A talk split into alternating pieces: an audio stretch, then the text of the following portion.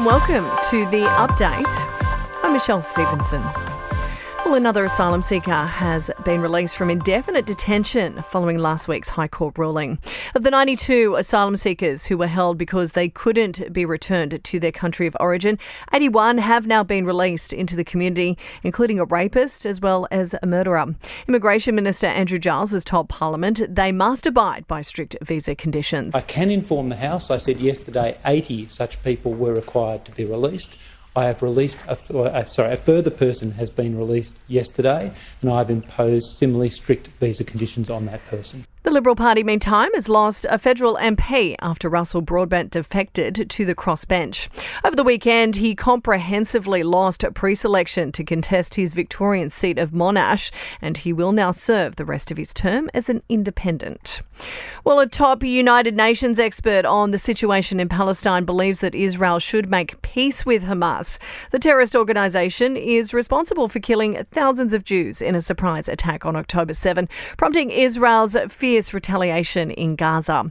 But human rights advocate Francesca Albanese has told the National Press Club the situation can't continue. My task is not to create a balance or to be impartial between the victims and the perpetrators. My job is to insist on measures to restore legality, to undo justice, and to prevent further abuses and injustice. Bunnings is taking a stance against engineered stone. The hardware giant has declared it will no longer sell the controversial product after this year. Safe Work Australia is recommending a nationwide ban on its import, manufacture and use after the product was linked to the deadly disease silicosis. Well, experts are warning hikers against relying on Google and to instead use a paper map or compass. Two hikers in Canada have been rescued after following an online trail which didn't actually exist. And the 10 Network has axed its long-running morning show, Studio 10. The program, which struggled through budgetary cuts and hosting changes, will see its final show air December 22nd. Sport and entertainment are next.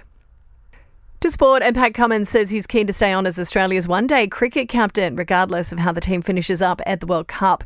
The Aussies could miss out on a place in Sunday's final, as wild weather in India threatens to cancel play over 2 days.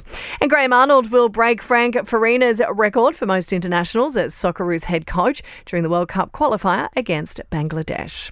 In your entertainment news now, and Britney Spears' estranged sister Jamie Lynn is heading into the Australian jungle for the UK version of I'm a Celebrity, Get Me Out of Here. Best known for being an actress and a singer. I have been doing it since I could basically walk. But Britney fans aren't too happy, taking to social media to express their anger. Now, Billie Eilish has admitted she's attracted to girls, the 21-year-old singer adding that while she finds them physically attractive, she's also intimidated by their beauty and presence. And Taylor Swift has jetted back into New York for a girls' night out, despite only just kicking off the South American leg of her Eras tour. The star spotted grabbing dinner with singer Gracie Abrams before she heads to Brazil later this week. That's the latest from the Nova Podcast News team. We'll have another episode of The Update for you tomorrow. I'm Michelle Stevenson.